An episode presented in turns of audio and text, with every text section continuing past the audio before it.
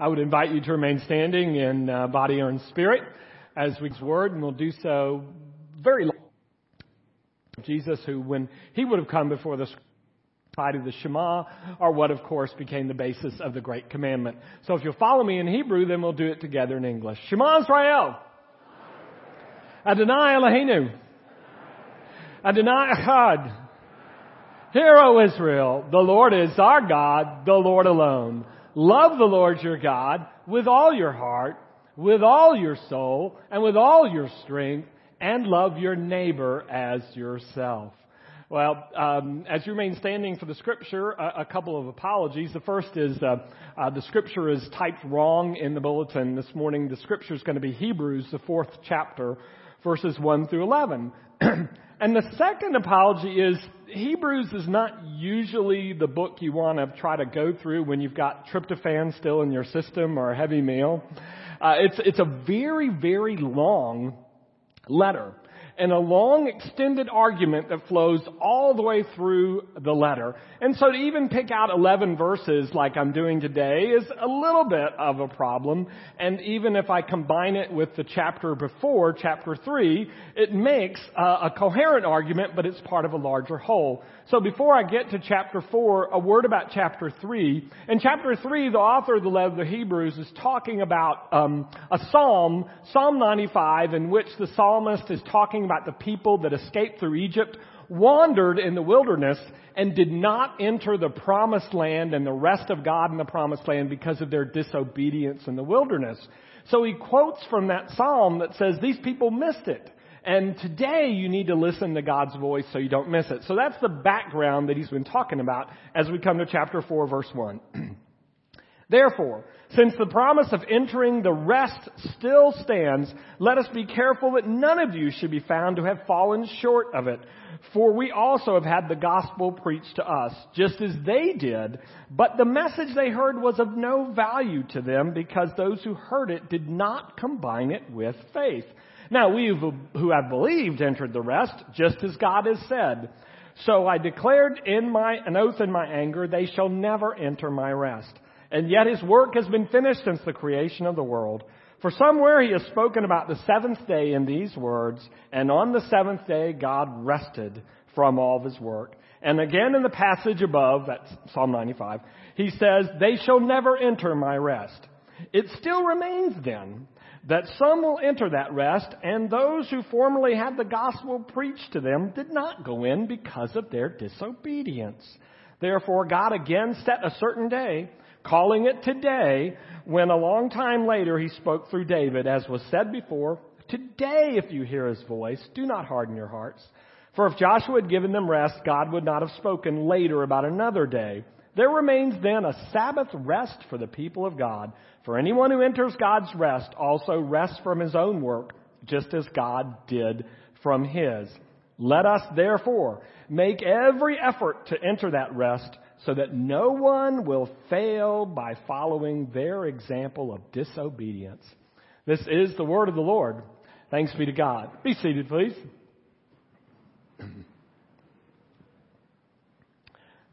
It's an old story from some years ago, but I feel like it makes sense even today. Story's about a small country church and it's time after the sermon for the invitation. And so the pastor gives the invitation and suddenly from the back of the church emerges a young woman. Now her story is well known to the people of the congregation. She had grown up in that church. She went away to college, uh, met a young man, uh, drifted uh, from the church, uh, they ran into trouble in their marriage. They divorced. She had gone and bounced around in different towns doing different jobs. And here she was back on the church and Sunday morning walking down the altar. And with great satisfaction, they felt like the story had finally come full circle. But when the organ quit playing before the pastor could open his mouth, she turned and faced the congregation and she said, I wish to unjoin this church. I want to say that the things I formerly believed when I was here, I believe no longer. And she walked right back down the aisle, out the door, and she was gone. Preacher fumbled for his benediction. I mean, how you follow something like that? And the people in the, in the pews turned to each other and said, she just unjoined the church. Can you do that? Well, it's an old story, but it's true even yet today. People unjoin all the time, just less formally. They begin to find other things to do. They begin to find fault with different things happening in the church, or they just generally get distracted and less and less become a part of what's going on. People actually unjoin all the time. I tell you that because it doesn't seem very scholarly, but that is precisely the setting for this very long and strange letter called the letter to the Hebrews uh, in the New Testament. It is a congregation, we believe, somewhere in Italy. Uh, and it's a letter written from 30 to 60 years after the death of Jesus to Jews who had become Christians, but now apparently were thinking of packing it in. They were thinking of unjoining the church. Now, why would you ever do something like that? Well, scholars have lots of theories about what's going on in this congregation somewhere in Italy. One of the theories is that they started as Jews and they just decided it'd be better to go back as Jews. Jews were afforded certain protections under Roman law that Christians were not afforded, so maybe it was that. Maybe they finally just couldn't warm up to the idea of a crucified Messiah who had not yet come back and freed them uh, from their suffering and their pain. And so another theory is they simply had unmet expectations. They expected Jesus would come back soon, and they wonder, where is he? Where is his kingdom? Some people speculate that what's going on is that they, they like many Christians in the Roman Empire, are undergoing uh, social ostracism and some political pressure. If you were a Christian in the Roman Empire, you, you uh, typically were not allowed to vote in any election. You weren't allowed to go into the marketplace to either sell your goods or to buy goods from other people because you had to burn incense to the false god in order to enter the marketplace. So that didn't usually happen. Some people believe actually that it's come to physical persecution that is wearing out this church. And the author of Hebrews does say in chapter 12, now none of you have yet resisted to the point of shedding your blood. But notice he says, yet. So already there seems to be some physical persecution going on. So perhaps for one or all those reasons, people are thinking of just packing it in. But I was intrigued in a recent uh, book um, written about the letter of the Hebrews. Tom Long, who is a scholar, used to be at Princeton, now he's at Emory in Atlanta said that if you look at the internal clues in the letter of Hebrews, lots of encouragement about uh, don't get tired, don't be weary, lift your, your drooping hands, lift up your head, strengthen your knees, stand up straight. It's obvious that what the pastor or author of Hebrews thinks he's doing is he's writing to a tired congregation. They're just weary. Maybe they're tired of going through all the hassle of coming together on the Sabbath and worship when there are so many obstacles to doing so.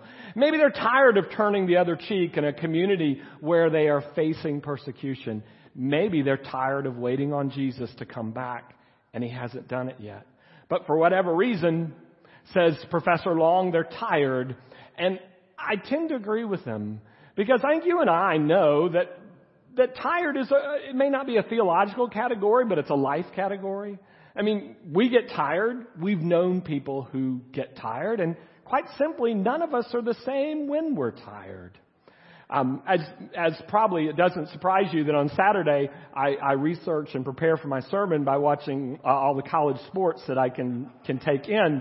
And one of the things I've noticed about college football, you probably noticed too, that a lot of the offenses now are predicated on us running as many plays as quickly as possible on the theory that the defense will be tired and they will not be able to respond in the best way possible. I think that's true in life. When I'm tired, I'm not as compassionate. I don't make as clear headed a decision. I'm just not as fun to be around when I'm tired.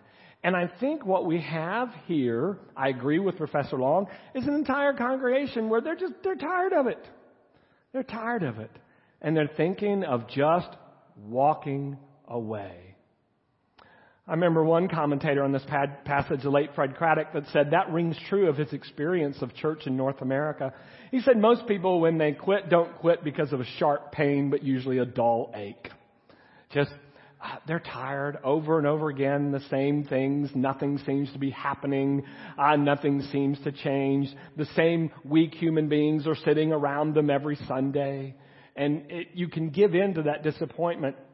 Uh, C.S. Lewis years ago wrote a book uh, called The Screwtape Letters. You may be familiar with it, where the devil, senior devil, is writing a, a junior demon assistant and trying to help him work against Christians. And he said, now one of the things you want to do is when the people you're working on are sitting in the pews on Sunday, remind them over and over again of how utterly ordinary the people around them are. And how disappointing these people are that their lives don't stand out or shine any brighter. Focus on the disappointment of nothing new and exciting happening among the people in the congregation. I think, put another way, the Screwtape letters, he's simply saying, remind them that they're tired. Remind them that things are not changing as quickly as they would like.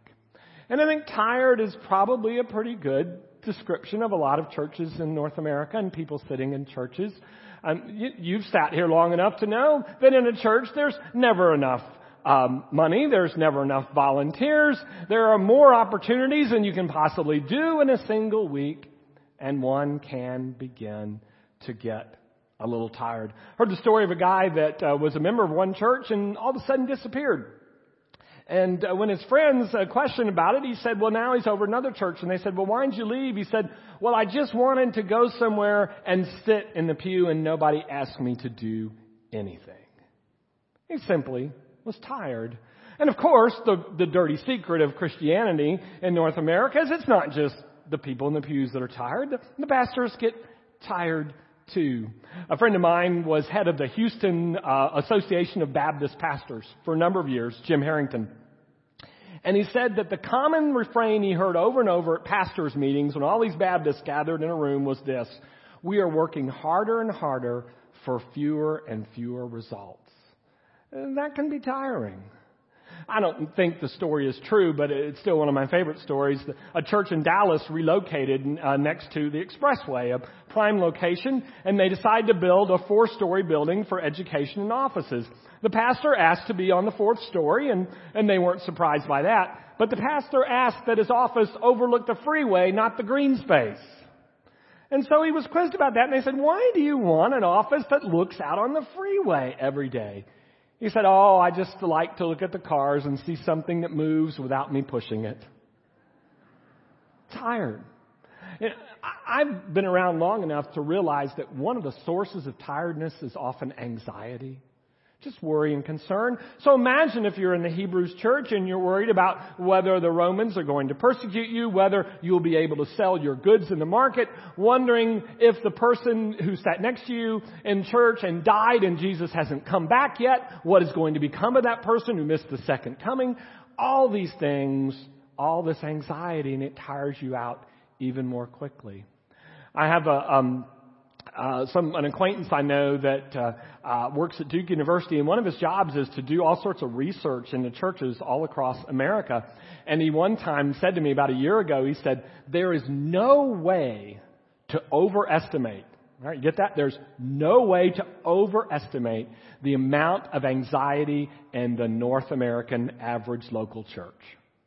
Just lots of concern because the world is tra- is changing, and, and quite frankly, that gets tiring. And so, it's for whatever reasons, it's a tired church in the Hebrews. So, what do you do? Well, I want to just tell you today that the, that the author, probably a pastor, we don't know who it is, male or female, uh, does one thing that to me is totally not surprising for a pastor.